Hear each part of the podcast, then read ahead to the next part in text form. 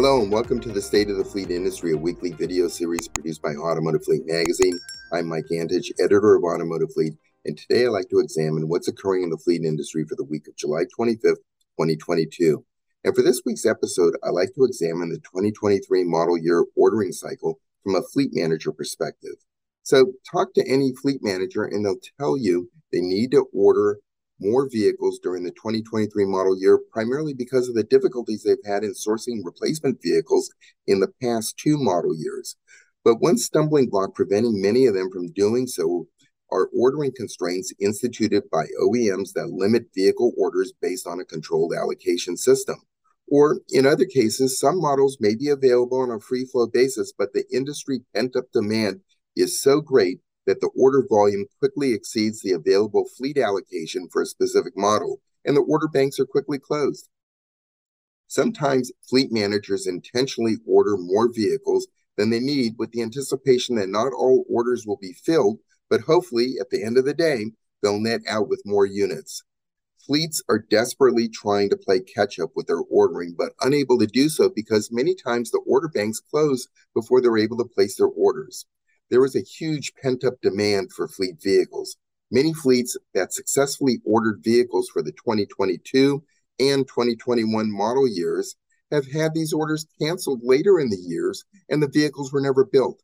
One fleet I know has not ordered new vehicles since the fall of 2019. And as a consequence, many fleet managers have become cynical as to whether they will receive their entire order, especially those who have had orders canceled for the past two years in a row.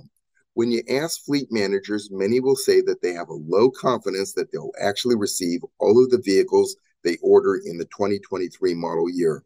Yes, you know, there are many other fleet managers who will say that they have a higher confidence in getting the vehicles that they order, but they're cynical as to how long it'll take for them to be delivered. The bottom line is that the shortage of fleet vehicles is beginning to impact hiring practices at some companies. So, for instance, if a vehicle is an integral part of an employee's job, companies will not hire additional employees if they're uncertain as to whether or not they'll be able to source these additional vehicles needed for them to do their job. In addition, it has become more expensive to source fleet vehicles. With higher invoice prices for new vehicles and reduced fleet incentives, some fleet managers estimate that they've experienced a 5% increase in overall total cost of ownership. You know, many of the companies have adjusted their fleet budgets as some OEMs raised prices in the middle of last year's ordering. In the final analysis, fleets say that they're spending significantly more on vehicle acquisitions, especially for out of stock dealer units, which they describe the prices as being outlandish. So the next time you're at an industry trade show and you notice a large number of gray haired people walking the expo hall, now you know why.